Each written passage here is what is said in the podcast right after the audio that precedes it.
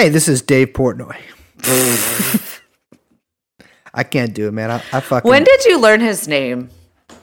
uh, I'd heard it before, but I learned his name when he took over the feed of a podcast I really like and announced how he, he helped ruin it. Uh, but recently, I you know I'm looking into this guy. I don't really understand how is this guy this rich. Podcasting Empire. Jesus Christ, he's Irish. It sounds like Portnoy. Is that, Wait, is what's that the? Irish? I'm sorry. What? I don't understand. What's the story with the girls? I really was hoping I wouldn't have to talk about this on air. But there is a podcast in the Barstool Sports Podcast Network called Call Her Daddy. Yeah, you talked about this. By the way, You were an early adopter of Call Her Daddy. extreme. Yeah, I, yes. I had, I- I'll just say I adopted it in its infancy. Um, uh, that's a very it's a it's a I mean I you know it's like a, they're like I kind of think of them as like coworkers of mine right like I'm a podcaster they're podcasters like I podcast with a girl each of them individually podcast with another girl being the other girl um and you know I talk about a bunch of things they talk about a bunch of things um and and their podcast ended and What? it's like- Wait, it's over. well they stopped they I think they put their last Oh, episode out like a on- month ago They're on podcast strike. Yes, yeah, yeah. Uh, there's some deal with you know they were trying to shop it around. Apparently, one of the girls' boyfriends, which I was very disappointed to learn uh, existed, uh, maybe works for HBO Sports or something. I, I was I couldn't really follow it, but uh, but th- at the end of the day, they're not putting out new podcasts, and it's been. I'll be honest with you guys, it's been tough. Like it's it's been tough for me. Um, But you're making it through. yeah, I mean, I, I've been recording sort of my own fan tribute, call her daddy episodes. What's it called? Call me daddy.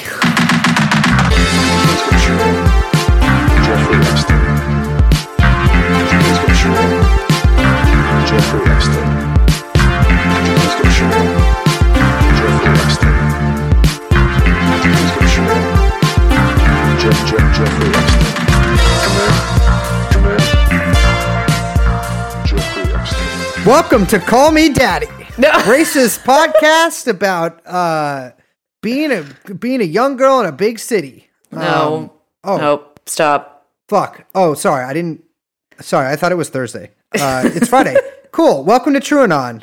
Um, my name is Brace. I'm joined here by I'm Liz. Hi. and joined as always by producer Young Chomsky, who also, of course, produces uh, "Call Call Me Daddy." Um, it's uh, we're back in the game, baby. Seventy-one, episode seventy-one. Here we go again. Hmm. Um, I am, uh, I am, I'm excited for this one. I love doing research. love digging Yeah. into the archives. Yeah, this is um how do I say? Uh we're trying to stay on the pulse, the media pulse. We're out in the streets. We're we're seeing what the kids are talking to. We're we're on the trending topics, and we got a trending topic this week. Yeah, uh, would you mind giving a little bit? Start sort of giving the background of this for for listeners of ours who um, didn't sort of see what happened. All right. So, uh last week, I believe it was last week. Time like barely exists for me now. Was it last week? I I don't know. It depends. I mean, let's just say it was last week. I think it was last week. I mean, we're recording this in what January 2020. This is one of the ones we're going to put out in May. I think. Yeah. Okay. okay. So last week, uh, the, the the New Yorker staff writer and I believe New York Times bestselling author Gia Tolentino, who uh, I think unironically has been called a voice of a generation or a voice of the generation. Excuse me. Googling Uh, Gia Tolentino age. If, see if it's my generation. So she um uh, last week she posted a personal blog. Uh, I think you know I should say I think um our listeners might be familiar with who she is, but she's quite famous. She started as a um, a blogger at Jezebel and Gawker. Went to the New Yorker.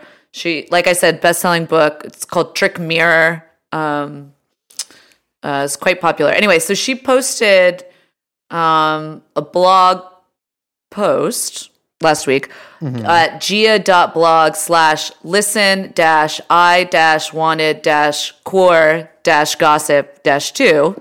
So it's called I Wanted Quar Gossip too. No, that's the name of the hyperlink, but I wanted to say it out loud because it's very odd to me.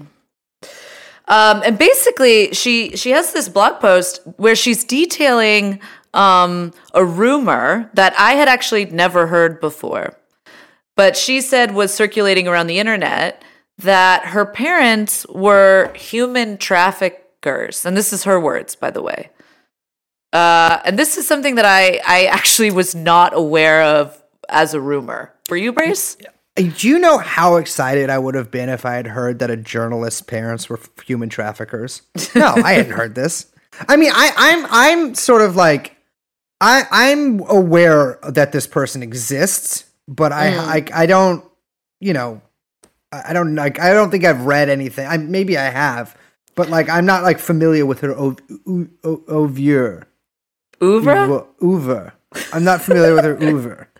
Fuck, I thought I was doing that right. I was looking at your guys' faces to see. I literally no. thought, yeah, I thought you were. I don't know. No, no. But I, but I, anyways, I know who she uh, is. I know. She, I, I actually didn't know she wrote for New Yorker. I knew she worked at Gawker Jezebel, one of those things, and I know she put out a book. But I had not heard the human trafficking stuff. So it must have like.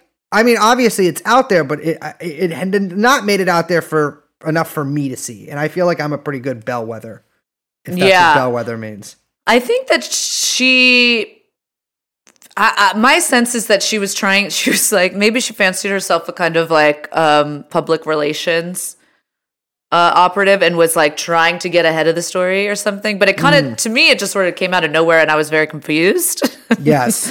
Um, but so she writes a post was circulating on Tumblr about it and on Twitter. This was the week that quarantine boredom escalated to the point that on Monday, people were trying to get Mitski and Arca. no idea. But I, who Literally don't know what that people? means. are, are those people? I don't know. Arca sounds like a brand. Yeah, I don't know. Mitski and Arca for their parents being respectively CIA and wealthy. And by Friday, everyone was rejoicing in what passed for an Alison Roman scandal. People were posting about how my parents were human traffickers. Bomb. Dropped a bomb. No Yeah. idea. So she continues um, Around the time I was born, my grandmother founded an agency placing nurses from the Philippines in U.S. hospitals that were experiencing a skilled labor shortage. Soon after, she and a business partner began placing Filipino teachers in U.S. schools too. When my family moved down to Houston from Toronto in 1993, my dad joined the company, which continued to bring nurses and teachers over through a lawful process, typically of the many recruitment agencies of this kind. Specifically, on the side of the teacher program, the company sponsored school district personnel to travel to the Philippines and meet with qualified teachers who they might be interested in hiring. Uh, the company began the lengthy process of bringing them to the States with H 1B visas, filling a petition, waiting for approval and issuance. Uh, so she kind of like, she goes through. Um, she says, My dad worked to get those teachers rehired in other districts uh, for, for the batch of teachers for whom, once they had arrived in the United States, they no longer had jobs, right? She tried to get those. He tried to get those teachers rehired uh, and placed all of them, but for successfully. ICE, then a brand new agency with a directive to protect America from illegal immigration, investigated the displaced teachers whose visa petitions bore the name of the school district that they had extended the job offers before declining, rather than the school districts where they eventually worked. In 2004, to their horror, my parents were charged with a battery of things that, if they were found guilty, would add up to over 100 years in prison for each of them. The counts included alien smuggling, harboring, and transporting aliens, conspiracy to defraud the government, money laundering, and more. The company's open, earnest, lawful work helping f- fellow Filipinos move to America for good jobs and teaching had been swiftly reframed as hideous criminal activity. Um, so you know the the blog post is is much longer than this, uh, and, and basically it keeps going. uh, You know, not really into a lot of detail, which I don't um fault her. I don't really fault her for. I guess. Yeah. I, I don't really know exactly what she was trying to do here. I just, I, I'll be honest with you, I would not have written it in the first place. So No, can't no, I would not have either. Yeah, I know, I know. I don't really totally know what to say to any of this. But um, she, you know, the, the post kind of turns, and then she, you know, as is, um, uh, you know, from what I've read of her writing, this seems to be sort of a signature move. She sort of uh, turns it back onto herself to kind of reflect on how this whole situation is for her. And, you know, she writes on, you know, she talks about how, you know, this moment is so intense. I, you know, I don't know how to process this. Um, you know, uh, I don't have the emotional capacity to be angry about it. I mostly wish I weren't so far away from my family right now. I wish that I could write long paragraphs here about my parents as the people close to them know them. Blah, blah, blah, blah, blah, blah, blah. Um, and, and so it's it's quite long. I mean, I, I don't know. I guess we can direct people to the post. What's your sense of it, Brace? Uh, it, I I found it very vague, and and and once I sort of looked into the details of this, and just in the details of how this process works, not just in this specific case, but in the cases overall, I I did find I did notice that there were some things emphasized and some things either absent or totally de-emphasized, like the human trafficking angle. You know, like I I you know that that it sort of starts saying about you know it's talking about this really shocking proposition right you know my parents were accused of human trafficking and of course that's ridiculous and i mean when you actually get into the details of how these schemes work i mean you can make the case that it's human trafficking absolutely i mean more specifically i would think you would call it labor trafficking but it's some of the other details that aren't even necessarily illegal necessarily illegal that i found found a little troubling and again once like once i are extremely troubling, I should say. Yeah, Um, we'll get into it. And and so you know when I first read this post, I had not read any articles uh, about you know this this specific case. I knew the generally how these things worked, and so I immediately had my suspicions. And you know it it's it's. I hate to be a when there's smoke, there's fire guy, mm. but sometimes the smoke is of a, of of of you know y- there's enough of it, right?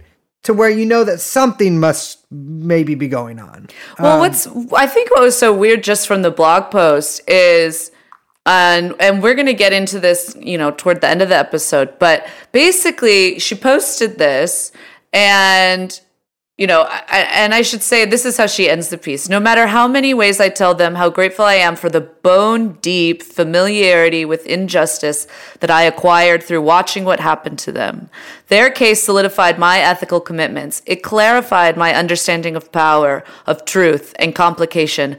I learned from their life trajectory as I had to, and I hope one day, under a different administration, that I get the chance to report it all out um so you know there's this very like odd angle that she takes where she is somehow the the victim in, in this well, situation of, of scandalous rumor mongering, yes and- which is and- technically a capital crime in places like Singapore. But I think what was really uh, shocking and what really ended up kind of, I mean, catching even more like ire than even her initial blog post was the insane response that it received from what I think we could call the first responders of Twitter media. yeah, it was. It was like I, I, I mean, it was an an atom bomb of love and adoration. And ugh, this is so terrible. I'm sorry that people are such meanies. Um, and I, I I think that is like you said, more than the blog post, or not equally to the blog post itself. Just blew my fucking mind. Because Yeah. I- Yeah, the like amount of like fist um, pump emojis and like Yeah. we got this and oh my god, I'm so sorry for everything you've had to endure, etc., cetera, et cetera. Love and solidarity that came from what is now now you're now people who kind of call them out as the blue check uh, mafia or whatever we want to call them on Twitter. Um, you know, where proffering was just like I couldn't believe it. I have never seen was that was the most uh, that was the s- most solid form of solidarity that I've seen in like a decade. And, and what what struck me so much is how completely across, I mean, supposed ostensible political lines it went. Like you had from from basically the left to the you know to the liberal left and to the actual you might call them quote unquote socialist left to the to the liberal right basically everybody united in act, literally saying solidarity to you which i think is what sort of drove me crazy because we saw i mean we'll talk about this more later but seeing sort of the language of labor repurposed um to to to show your your adulation and your your adherence to this sort of code of like you know we're all in this together us mm. being people with new york media jobs Right. Um, yeah, but you know, I do want to like kind of pivot for a second because I think, you know, much to I would I think the dismay of Gia, this story actually isn't about her. No, and, and it's you know I, I want to be clear here. Like people are not you know, responsible for their parents, right? No, Like- absolutely not. No, yeah. Like that. That's why like when I said earlier, like I just wouldn't have commented on it if I was here her because it's like you know you're you are not your parents. Like you don't you you know I mean in a case like this, I I you know I don't know what I would have done either if I was in that situation, but like. You know, it's it's the sin. You know, you can't visit the sins of the father on the son, blah blah blah, or in this case, mother and daughter. Um, but uh, but the actual like details of this are are pretty fucking abhorrent and i think it's like you all you don't have to you don't you aren't responsible for them but you also don't have to cover for them Yeah, I also want to say too, like, uh, TrueAnon isn't in the business of like we're, cancel culture or we're here to cancel G. Like, I'm sorry, I don't care enough about this person to even want to cancel her, as if that was something I believed in. Yeah. But like, when we say this story isn't about Gia, like we mean that. Like Yeah. this story actually is is much bigger and deeper and more important than a blogger for the New Yorker. because something noticeably missing from that blog post was well who were these teachers right and like what sort of situation did these teachers find themselves in Yeah, well, they Um, I think they found themselves in a situation that's unfortunately very common in the United States. Yeah, I, I, I talked to um, some some even just specifically to Filipinos, although this is not at all just um, you know just specific to them. Uh, this is actually when I described this case to a friend of mine who works in the um, let's say Filipino freedom and democracy movement. Mm, yes, yes. And they she she basically said like, "Oh yeah, you know, this exact same case happens all over the country. It with literally down to the same details, down to the same dollar amounts." Yeah.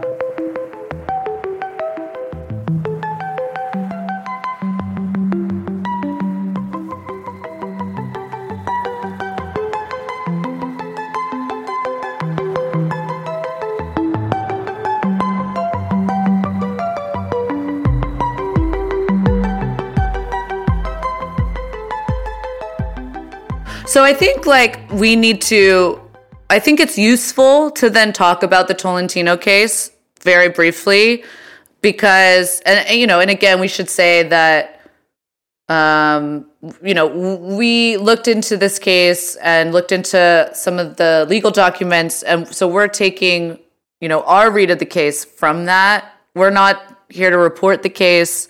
We're not litigating the case.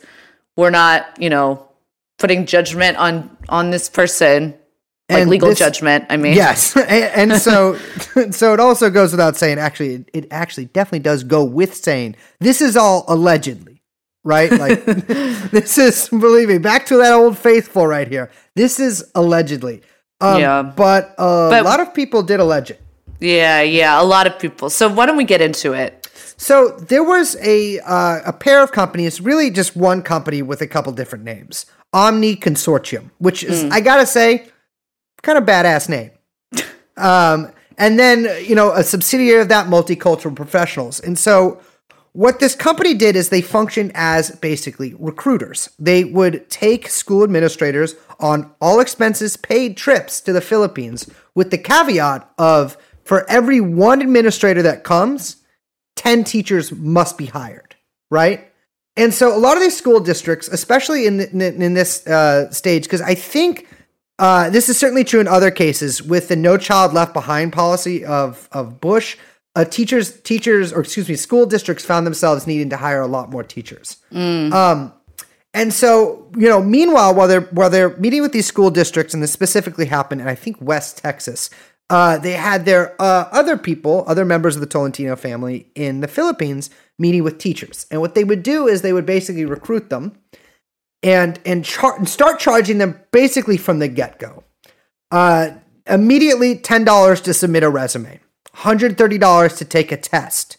$175 to have their credentials evaluated and then once the teacher once the administrators got there $100 to be interviewed now that's just to apply for the job that is 10 140 i can't do all this math but that's like we're getting near you know like $400 there and and in the philippines in the early 2000s that was a lot of money Yeah. right? And so, you know, you might wonder how they're getting this money. Well, let me tell you about a few more fees, and then let me tell you how they got the money.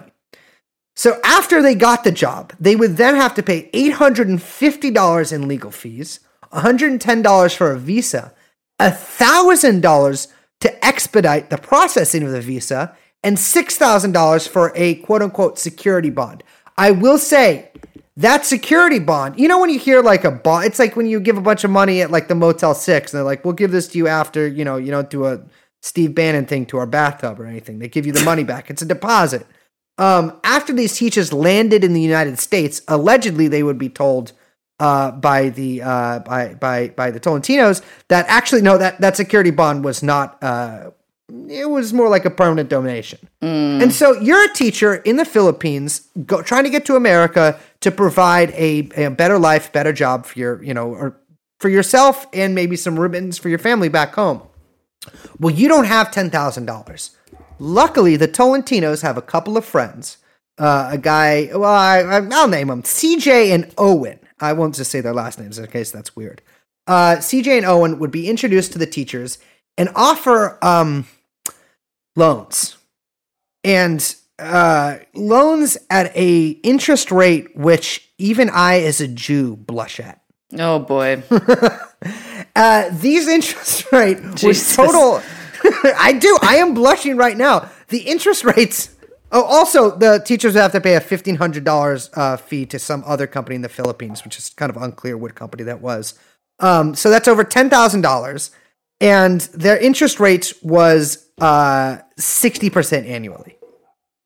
They had to- Sixty percent. 60 fucking percent annually. Now, if they missed a payment, if they missed a payment, uh, th- that would be raised to 10% in addition to the uh to the 5% monthly one. So that would be that would add an extra, you know, that would be if they miss one payment, their annual rate becomes 70%. Um that ended up basically with the teachers paying $1200 to $1500 per month when they were in the US and working to this company. Oh my god. And I think it's important too for people to understand that like the way this process unfolds in this case as it does like you know kind of as you know we'll talk about how these schemes are replicated throughout the country um you know these basically these are like inter- intermediary companies that work as consultants for employers right? Or contractors consultants contractors or whatever. So in this case as is the case in you know at many other times they don't actually have jobs for these people as they're recruiting them right? So something really really i found scummy that they would do is you know in basically every case uh, they, they work with the, the omni omni consortium worked with three different school districts.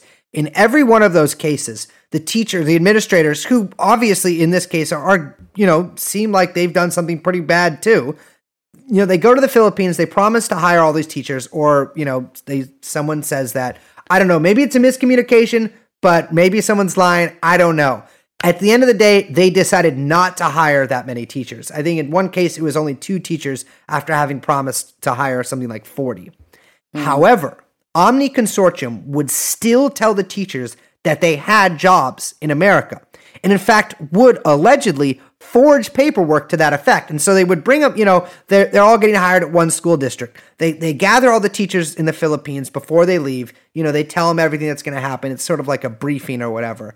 And and in one case, one of the teachers was like, "Okay, well, do you have the paperwork?" And the lady was like, "Uh, you know, the the I think I believe the Tolentino's grandmother would say, "Oh, I I forgot it at home," but would eventually produce what amounts to false papers for quite a lot of these teachers. And then they would get to America, and there would be no jobs. Now, in Gia's blog post, this is what she refers to when she talks about. Um, she said, My dad had exposed himself legally for trying to find a solution to the displaced teachers' plight, working to get them rehired in different districts. If he had left the teachers to figure out their awful situation on their own, his legal position would have been stronger, but he would never have done that. Well, so he seemed to be so dedicated to that task that, in fact, he would not let these teachers out of his sight. Um, particularly, he would gather, and this is according to the testimony them, of the teachers themselves, not in necessarily the court documents, although I think it's in there too, but to actual like newspapers and stuff in the Philippines, that the teachers would be living 10 or 15 people at a time in dormitories. They were not allowed to leave. The ones that did get jobs were not allowed to got, buy their own transportation and had to be delivered to and from school in a car driven by an employee of Omni Consortium. If they did get a car, they were threatened with deportation.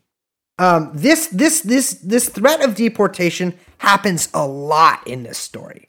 If if the teachers complain, they are threatened with deportation. If the teachers do not pay, uh, at, at one point, the loan sharks come to America and go to DC to, I don't know if they threatened them, I don't know. I can't say what happened, but they made it very clear that these loans were expected to be repaid promptly and, in fact, had to backdate checks to that effect. The loan sharks would also, and this is according to testimony, threaten physically the family members of the teachers in the Philippines who had also had to co-sign on the loans so that they could be sued or messed with in Philippine uh, court in the Philippines too. And so this was a big deal, right? This is pretty wild. Yeah, this is, I mean, what did, this is a quote. We had incurred such debts in the Philippines to get here, and we had no jobs to return to if we went home. Every night we prayed the rosary. We could not sleep until the wee hours of the morning. We were stressed, worried about our families back home, and often wept. And I think your point about, um, you know, deportation being used as a threat constantly uh, it, it is really important to stress because it, it's not just the authorities that threaten deportation, crucially, right? Employers use it all the time. all the time. I mean, I know from my personal experience um, and the experience of friends of mine, you know, doing labor organizing, is that is that oftentimes people who are immigrants, whether they're here legally or not, are terrified of being deported, and and oftentimes employers. This didn't happen in my case, but I, I, many I know a lot of people that have have reported this. Employers will threaten people with deportation if they organize or if they complain or anything like that. Um, but this isn't even the employer. This is supposed to be the person. This is basically the recruiter threatening them Right. with deportation. And so I, I, I I- you know, I, I have a hard time seeing this as anything other than basically indentured servitude. Right? Like, I mean, it's it's I, I- think that's like a really like I mean that that term is actually thrown around a lot when it when when people talk about cases such as this. Um, because you know, if you are stuck in a contract from another country, no matter you know whatever, um, where you have to pay half of your salary to a company that is charging you more and more money each month. I mean, I'm not a math guy, but 60% interest is a fucking lot of interest. And in other cases of other companies, I mean, sometimes it'll be even higher than that, where basically you're paying almost all of your entire salary to these places. Um, and you know, you have no, you're not allowed to get a car. You have to live in specific housing, and you can't decide where your money goes. Um, I mean, it's it's you know, it's it's a serious thing. Like, I, you know, I I don't know what people want to call it. They want to call it labor trafficking, whatever. Um, but you know, these are the facts laid out in the indictment in this. Um, and you know, it's it's I, I'm inclined to think that like because of the similarity to other cases, you know, I I I, I don't have really any compunctions about basically believing it. Well, I think it's important, you know, kind of as we stressed at the beginning of the show, to to kind of broaden our scope here because, like we Absolutely. said, this is not a singular case. And actually, this is really just exemplary of like an entire, uh, you know, industry. And, you know, I think, you know, a really horrible underbelly of the United States labor system. Yeah, I mean, I, I, I, it's it's in the case of like a lot of these recruits, a lot of them come from two countries, the Philippines and India. In fact, uh, something I, I think this is even mentioned in the blog post. Something like eleven percent of Filipinos work overseas, which is a ton. I mean, the, the the the situation in the Philippines is pretty similar to India. I love the. I'm sorry. The way that that's framed is so funny. They work overseas as if they're like, you know, this is their commute. It's Yeah. like, no, they literally like labor is one of the Philippines' largest exports. Well, that's that's the thing. I mean, the Filipino economy, it- it- much like the Indian economy, is basically semi-feudal, right? It's Yeah. run by landlord class, um, and and some, you know, there are a couple industries, but not many. The two big in, uh, exports are raw materials and people, right? The thing is, with with with being uh, getting medical training in the Philippines, I had, a, I had a, uh, a, a, a again this friend of mine I was talking to earlier explained to me this earlier that um, if you are training to be a doctor in the Philippines, they will teach you how to treat frostbite. They won't teach you how to treat tropical diseases because the expectation is that you're going overseas. In the 70s, the Marcos regime basically set up a scheme to send people overseas, and they still, the government really profits from this. The government of the Philippines, Duterte's government, also extorts the overseas worker. I mean, something, I think 10% of their GDP comes from overseas workers, which is fucking insane. Yeah. Well, Right? and basically what it does too is it it continues the lack of full industrialization of the country. Exactly. Exactly. Because there's no there's no need for the, the landlord class is making money, you know, exporting people and raw materials. They don't need to build factories. They don't need to make the Philippines even close to self-sufficient because they can just get money by by sending people to go work, you know, in hospitals overseas. Or the thing with the like a lot of uh maritime trade is basically done by Filipino crews, and oftentimes on on, on ships and, and such. Oftentimes, it's basically they're basically floating sweatshops, like they're Yeah. horribly abused. Um, but it's this it's this thing. It's it's it's underdevelopment, uneven development, right? Yeah, and you know, this is you know, I mean, this is a legacy and feature of the, you know, global capitalist system. Right? Yeah, it's yeah, exactly. It's it's the periphery feeding the core. Exactly. So, you know, again, I, you know, I, I think we're going to touch on this a little later, but to to have these issues sort of reframed as um like a blogger being victimized is really difficult for me to stomach. I'm just going to, you know, I'll leave it at that. Yeah, I'll I'll second that. And and I mean, I, I don't want to say anything else here, but Yeah.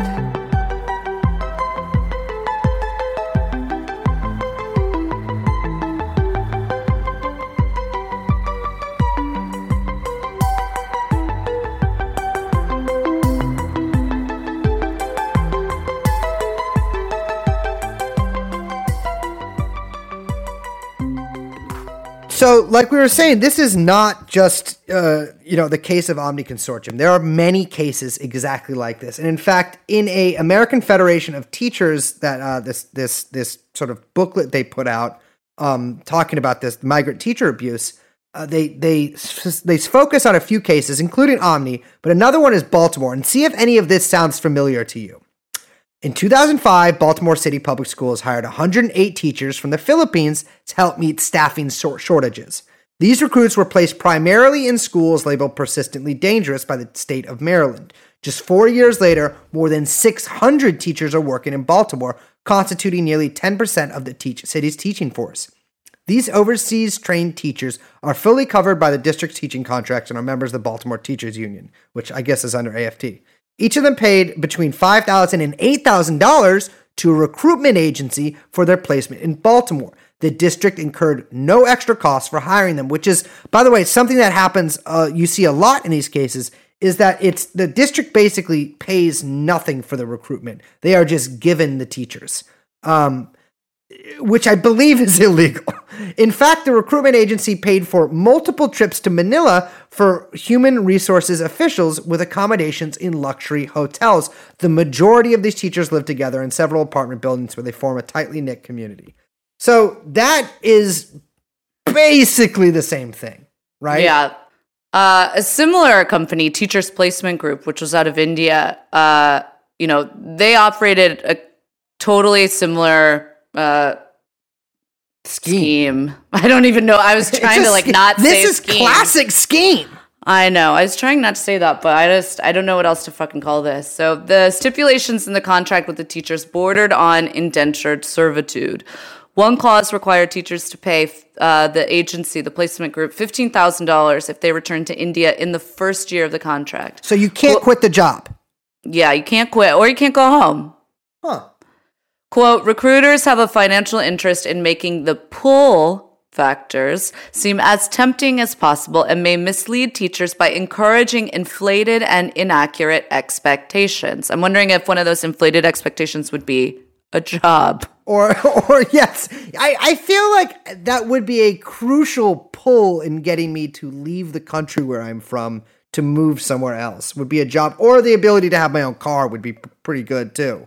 I even just want to stress too, before I continue with the rest of the con- the contract with this uh, teachers placement group in India, is that like I, I don't think you know I don't know even saying like just it's just you know for me to move for a job it's like not like that. This is Yeah. upending the rest of your life because you know this is the only way to provide for your family. Yeah, like your country is underdeveloped. You, your family probably does not have much money. I mean, enough for you to go to school or something. But like, you are going there to not only provide for yourself, but to provide for other people too. And you're changing your entire life. I mean, you're going somewhere across the globe with basically you have no experience with anything that's about to happen to you. You know, they don't tell these uh well, we'll get to that in a second, but they do not prepare you very well to move to America uh, at these recruiting agencies.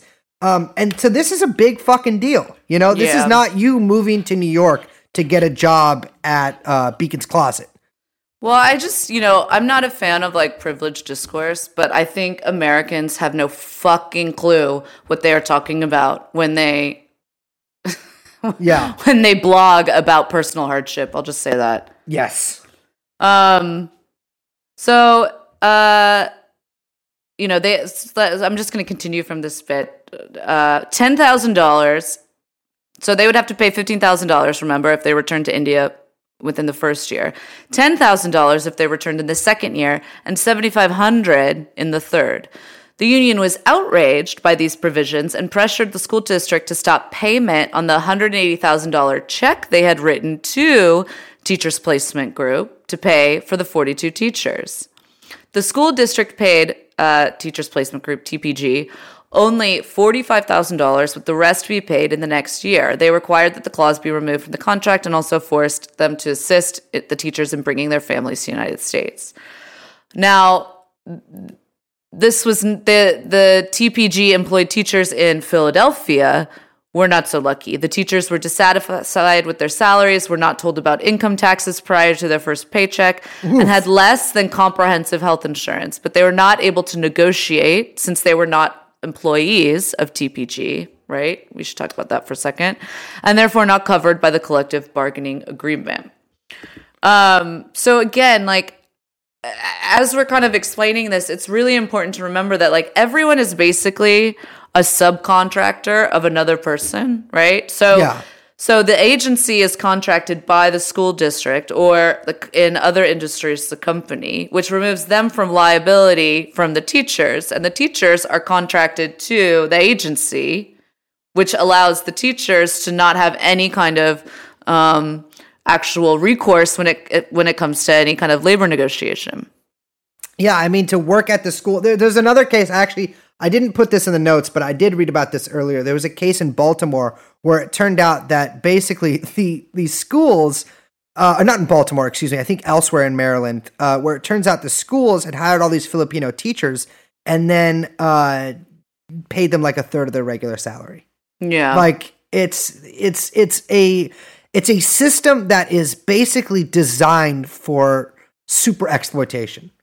Yeah, and by the way, it's designed like f- y- uh, yes, what you said. It's designed for super exploitation.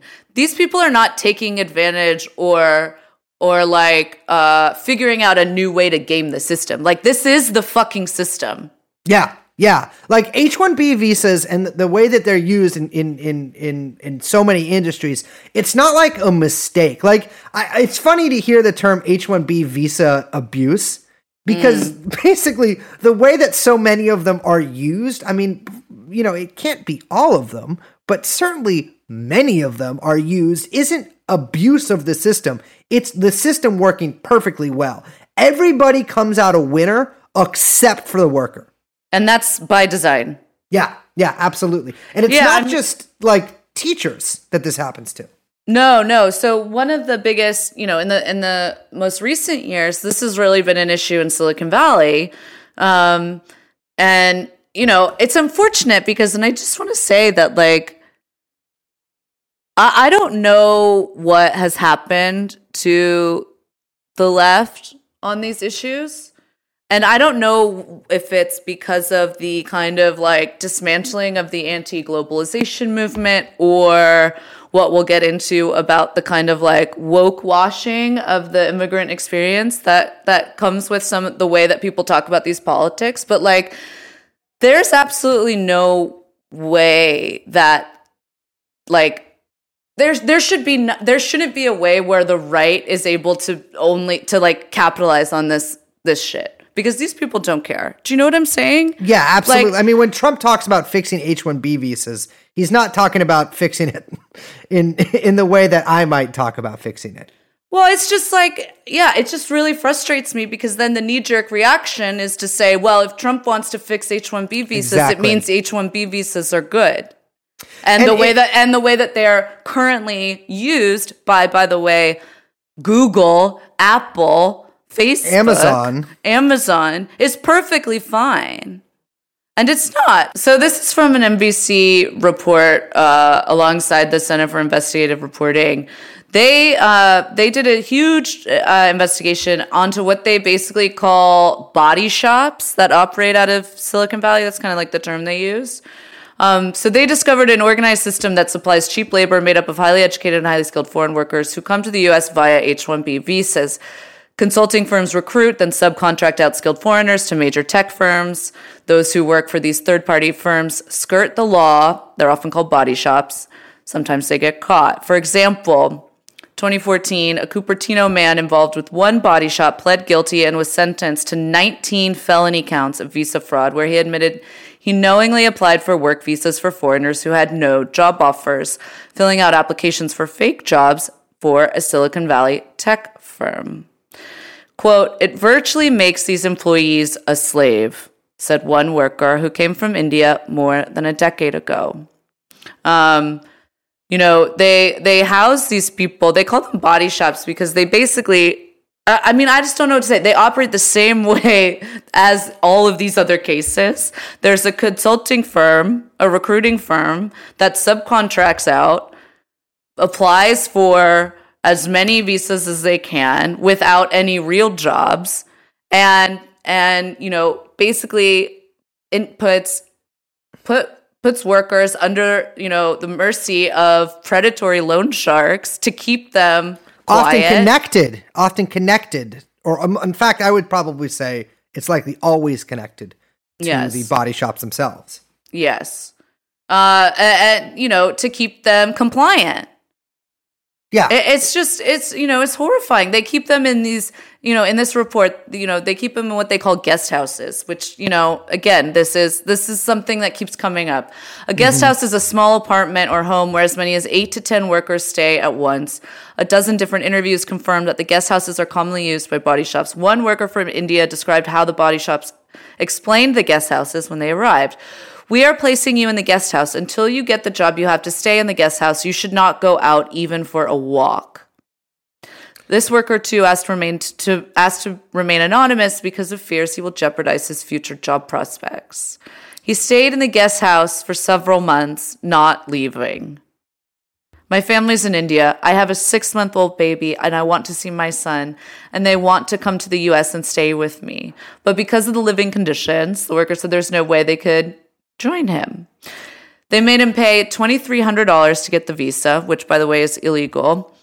Uh, they kept 30% of his $60 an hour contract salary for expenses and taxes. And this was Oh. in addition to the federal and state taxes withheld. So they kept about $35,000 of his salary a year. I mean, it, it this kind of I think the best allegory for this is pimping. Right? Is is is is pimping and skimming. Like it's it's someone I mean having one fucking boss is bad enough.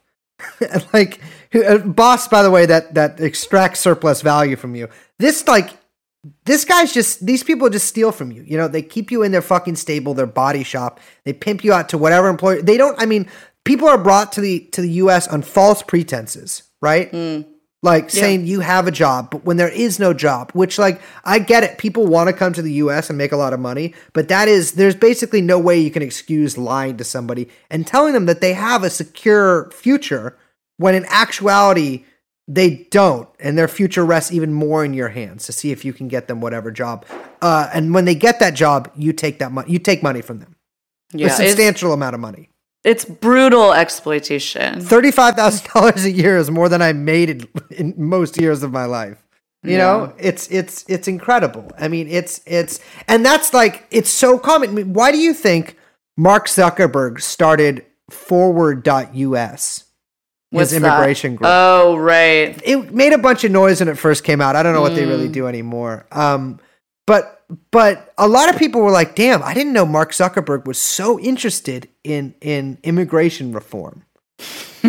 but it's, it's It sounds all- like people don't know that much about Mark Yes. Zuckerberg's company. but it's all of these um a bunch of tech companies banded together and would like have have I believe it was in the 2016 election wrote letter an open letter to both the Democratic and Republican uh, parties asking them to to to reform H1B visas which I have a feeling does not have the interest of their workers in mind. Um, no. because the, the with the H1B visa, they can also, I mean, they're assured of one thing in particular, and this isn't just comp- tech companies. This is any of these companies that, that use these workers. That worker will not complain. That worker will not unionize. That worker will make no waves and do everything you ask for him because his life could be ruined in an instant by not only you but by the recruiter that you work with. I mean, it's it's it's it's a gun to somebody's head, basically. Yeah. Um, and and it's it's rampant. I mean, it you know it probably made some of the technology we're working on right now.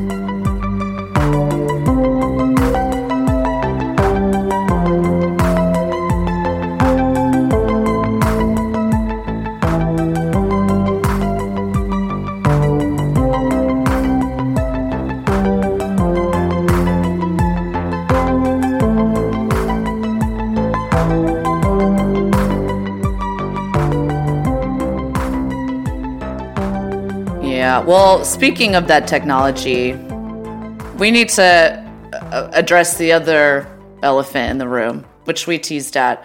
But that was. I suppose that's a transition I could use. I was about to say, speaking of pimping, we should talk about Twitter, but I kind of like the way I went with it first way. Yeah, yeah. I you know what? Keep them both in. Um, so we mentioned at the top of the show that what that the the you know the even the recent So it's funny. So okay, so I'm gonna let the the uh, listeners in behind the curtain, behind the veil, whatever the expression is. I don't know. She is wearing a veil right now. It is it is in full wedding dress. Not no, I'm wearing I'm wearing a full wedding dress. Liz is in in mufti right now. Um is that so? When this when when Gia uh, posted her blog when she blogged. I love saying that. I'm sure She it bust feels out a like blog. it feels derogatory, which is why I kind of like it. Uh, when she blogged late, whatever night it was last week, I texted Brace at probably like 10:30 or 11 that night and was like, "Yo, you got to check this out." And I kind of think we should talk about this. And you said, "I don't know, I don't really care." Yeah. And then let me tell you, this man right here went on a journey of self-discovery because what suddenly I was sending him I was sending you links to some of the replies on Twitter. Then you started deep diving into the replies on Twitter and you started to lose your mind. I went fucking berserk. I felt like I was going crazy because when Liz sent that to me, I'm like, I don't know what this lady's getting canceled for something. I don't give a fuck, you know. Yeah. Uh, and then I read it and I was like, something, something sticks out to me about this. My TrueAnon sense is mm. tingling and vibrating every one of my humors. and and so I, I looked into some people had posted the court documents. I looked into the court documents and I was like, Jesus fucking Christ. If a single one of these things is true, and these court documents were posted in the replies, so any of the people replying, you know, all my love and solidarity could easily see these. Um, and in fact, many of them were replied to with these court documents. I started going insane because it was like, are these people? What the fuck is wrong with you? Well, Like, okay, what- before like, we what- get there, let's read off some of these things. Scabs So- in your soul there are.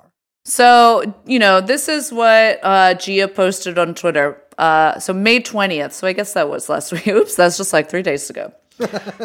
uh, my parents recently pointed to me that some misinformation about them had been spreading online. It's since taken off a life of its own and morphed into petty internet gossip. I wish I hadn't had to write this, but I wanted to make some things clear. She links to her blog post. Uh, 15.1k likes, 1.1 retweets, 676 comments. Now, some of those comments have since been deleted, which I think is funny. But uh, this one here is. Uh, so when I say like all I'm the blue so checks are there, reading these again. I know. I mean, it's like this is the biggest media event of quarantine. Like everyone's here. The gang is all here. So Oh, here's yeah. Emily Bazelon, who's a staff writer at the New York Times. She's a senior fellow at Yale Law. She is, of course, a podca- fellow podcaster over at Slate I'm Media. kicking her out of the guild. Uh, she's a two-time national best-selling author. Gia, I've admired your work for a long time. Now I'll admire it more. No one should have to go through what your parents went through. I'm What so sorry for all the heartlessness. I am losing my shit all over again. What your fucking what your fucking parents? Oh, I'm sorry. Your parents two new BMWs were taken by the government. These teachers literally they they brought over 200 over. Less than 100 actually had jobs. This is Dara Lind. Dara Lind. I don't know how to say her name. Never heard of her. she, I literally had never heard of her. She's the co-host. This is why I've never heard of her because she's the co-host of Vox's The Weeds podcast, a top 15 political podcast on Apple Podcasts, by the way. Uh, she's a apparently decade long immigration reporter for ProPublica and also a graduate of Yale University. Right writes- on, baby. she tweets, limiting myself to what I to what I can say that would be helpful to you in this moment. This is already better than 95% of immigration reporting. And if you ever need anything in that regard, I'd be honored to help. This is, I think this is, is this prostrating? I think this qualifies, baby, as prostrating. This is, this one drove me up the fucking wall. This is what broke your, your, your good friend Brace Belden right here, is this one. This is not immigration reporting. Yeah. This is a fucking blog post. Where's, Yeah. what, rep- what, what, what are you reporting on? Your feelings? Well, yes, no, she is. And I, you know, I'm going to get into some, you know, I have something to say about that in a little bit, but I just want to say, you know, uh, you know, there's a ton of people. I, I don't even, you know, this is really like a who's who of media blue check elites. Jill Filipovich. I don't know how you say. Is that how you say your name? I don't even know how to Uh, say her name. She was, isn't she like a I, I'm gonna mix them up. I think she's the the granddaughter of Chetniks. I don't know. It's Emily Nussbaum, Clint Smith, Jenna Wortham, E. Jean Carroll, who, by the way, uh, accused Trump of rape, Lynda Obst. Uh, there are so many like major media people in the replies. This is what Lynda Obst had to say. I wish you hadn't had to write this. This seems to be the common theme with these responses. I wish you hadn't had to write this. Now, uh, dear listener, let me remind you, she did not have to write this. No, no, no. In fact, I, I I would say she was it was it she she was dumb to write this. She Yeah. should not have written this. I wish you hadn't had to write this. I feel, I feel that your parents did enormous good for immigrants looking for a better life, and that they were smeared for it, and you were made to suffer is yet another atrocity. That you had to lay, that you had to bear, uh, bear, B A R E. If you had to bear any discomfort for it now, again, is inexcusable. So, you know, SIC, I guess. And just by the way, she, that wasn't me. Sweetheart, Uh, there's only one person capable of excusing this. Uh, in fact, there's about 257 people ca- capable of excusing this. I don't Hmm. think any of them have, as far as I know. You know, so I want to just you you just said what is this reporting on feelings?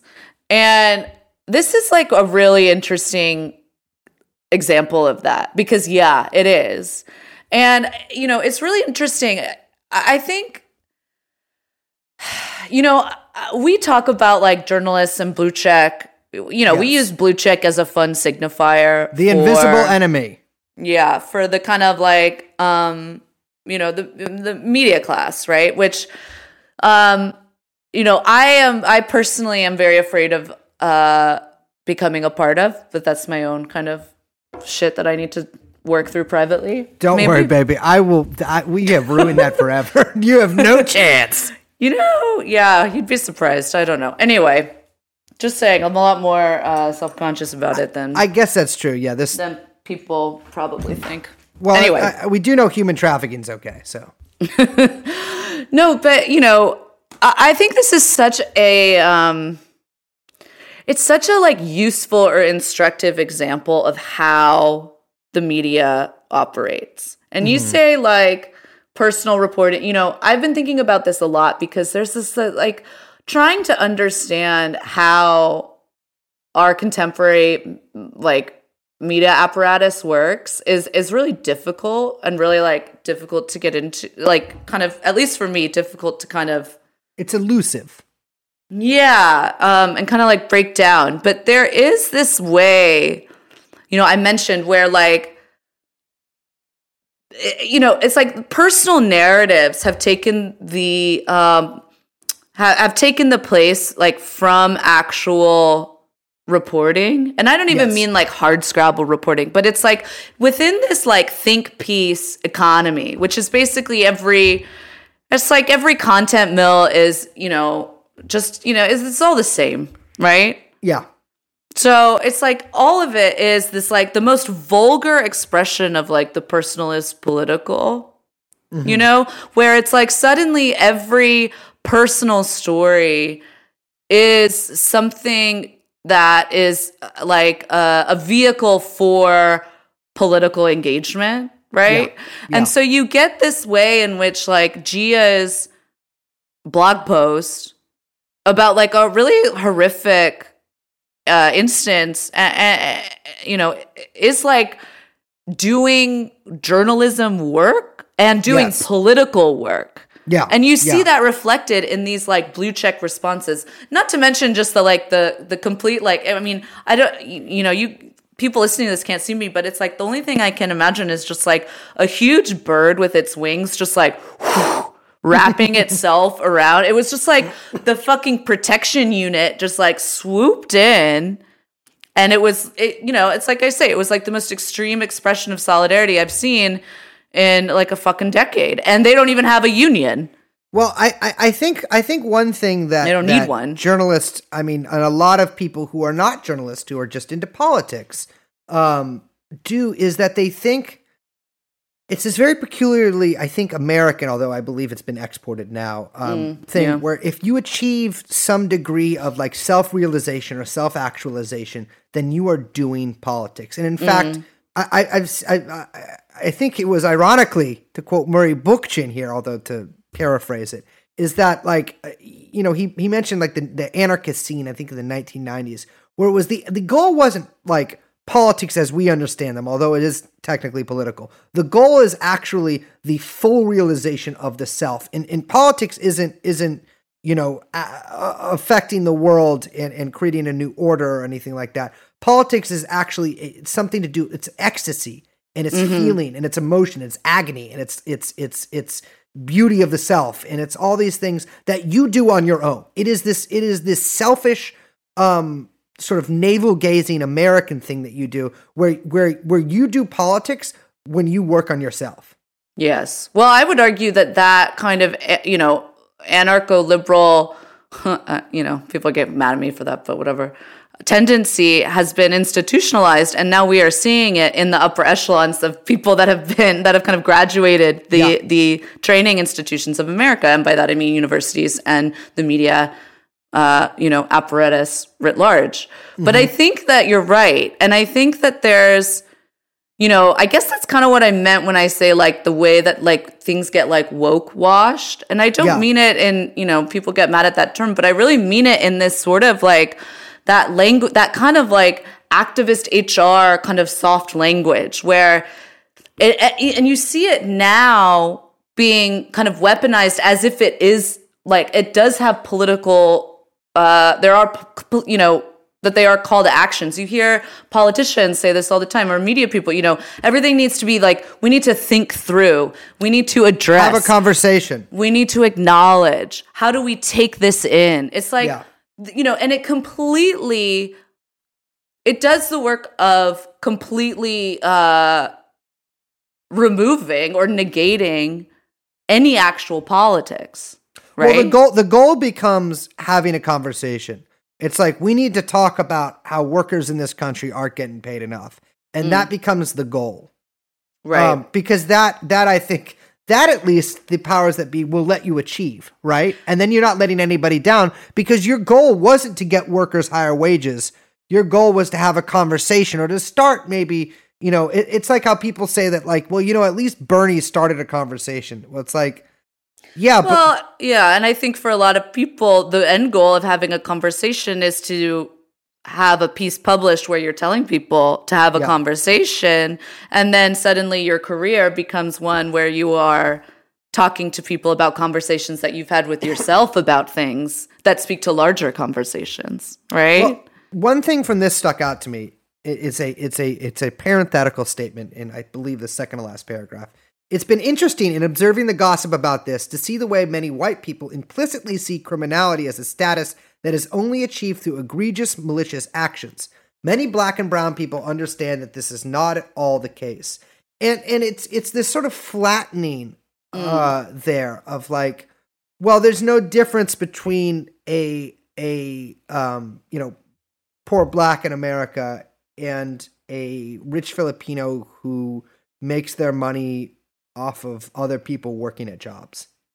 You know? Maybe she's trying to say there's a difference between a politically person of color person and a culturally yeah. person of It's color like person. it's it's it becomes this like it it it because that, that sentence was particularly astounding because like well you know maybe nothing they did was illegal I literally don't know I mean I think the visa stuff might have been but the, that's you know the actual legality of that is is is is I think pales to the actual you know sort of moral criminality shown elsewhere, specifically with the loan sharking stuff. Um, but, But I also this think, you know- employment of this language that like Yes. is a signal for for all of those other journalists who also speak in this same language, Mm. right? Of of of bodies and spaces or whatever. You know, we make that joke a lot, but like this is how they talk. Um, and it's a signal to be like, I'm okay, baby. Like I'm on your side. This my fight is your fight. Yeah. And my I also think, you know, position. I think it's not even just vulgar careerism. I really don't. I think there's something like much deeper at play here. And it's there's a way in which this insistence on the primacy of the individual, the primacy of subjective experience Yes.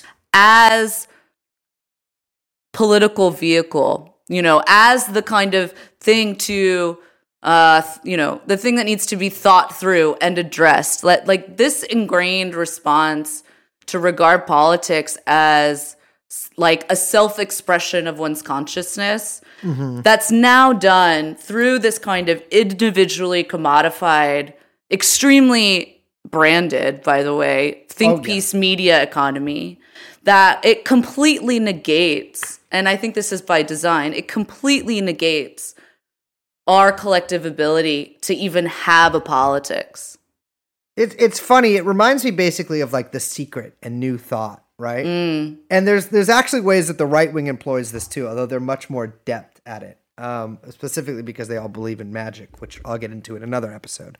Um, but but it, it is. It's just like it's it's just it's becoming. It's self realization. I don't know. I you just you yeah i mean but can. it's really pernicious it's like it's a very it's a deep deep mystification and like i don't know the way out which is what's like I, I i've just been thinking about it a lot particularly in the wake of sanders and like what to make of the kind of landscape of the quote unquote left and like and also i should say like i'm not removing myself from this condition or, or saying that i'm completely outside of it i think it is a condition and we are all in it yeah. but i don't know how to escape this without getting sucked back into kind of unending cultural battles that get us nowhere do you know Yeah. what i mean oh, so like no I one has less interest in that than me.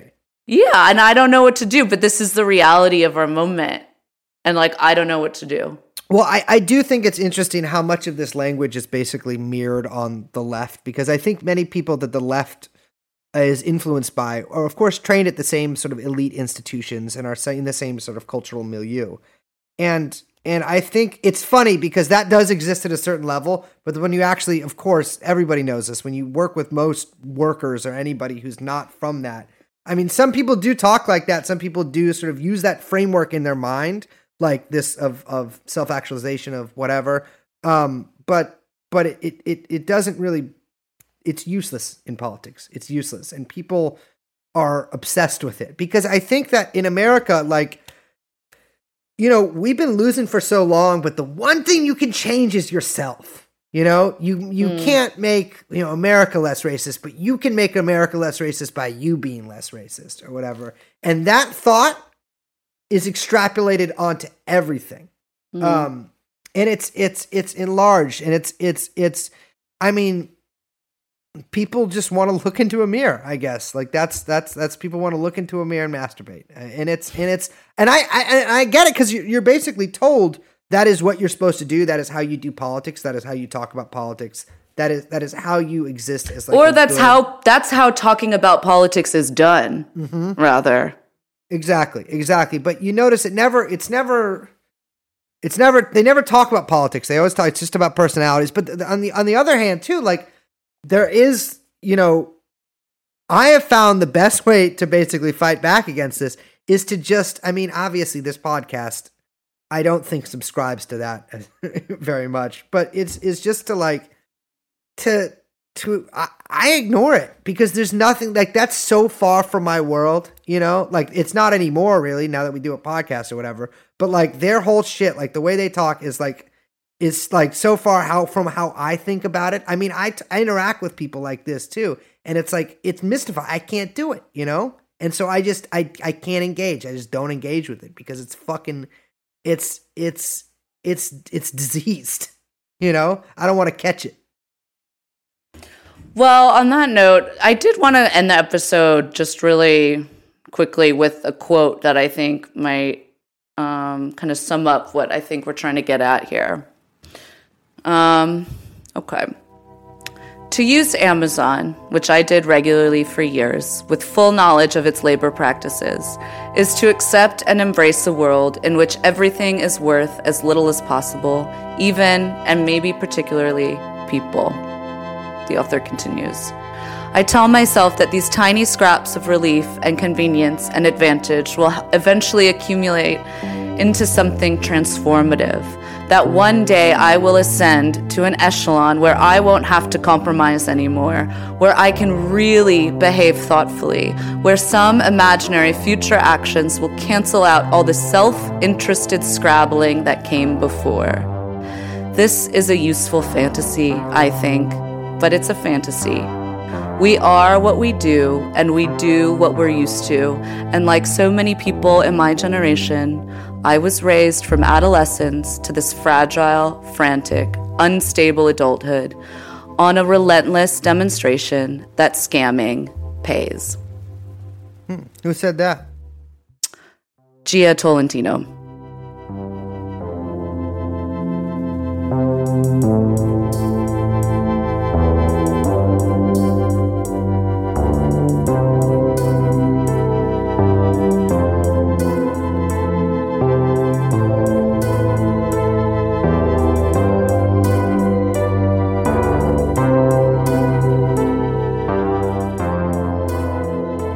So we wanted to direct you guys at the end of this episode to a couple of organizations. The first one is the National Alliance for Filipino Concerns, uh, which is a national alliance uh, in America for Filipino organizations dedicated to helping workers in the U.S. Um, the other organization is Migrante International, which is another sort of uh, uh, organization led by, run by Filipino overseas workers that is also involved with the uh, democracy movement in the Philippines.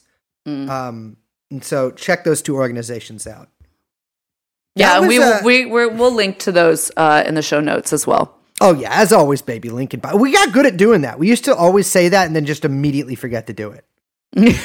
Now we do it, but though. now I'm we do it us. because now in the group chat, I'm always like, "Oh, hey, young Chomsky." Also, here are the links. Yeah, actually, that, that's me that does that. What? Who is it? I'm just kidding. I'm just kidding, baby. My God, just stealing valor left and right. Oh well, it's telling that you think sending a couple links is valorous. Personally, I think, I think, um, It's emotional labor. pretending that you did is more valorous because in act because acting is the most honorable profession. Um, well, thank you guys so much for joining us on our journey. Um, mm, yes, yes, this was fun. Mm-hmm. My name is Brace. I'm Liz. Joined by Young Chomsky, who's producing and does the music. And uh, thank you. We will see you next time. Bye-bye.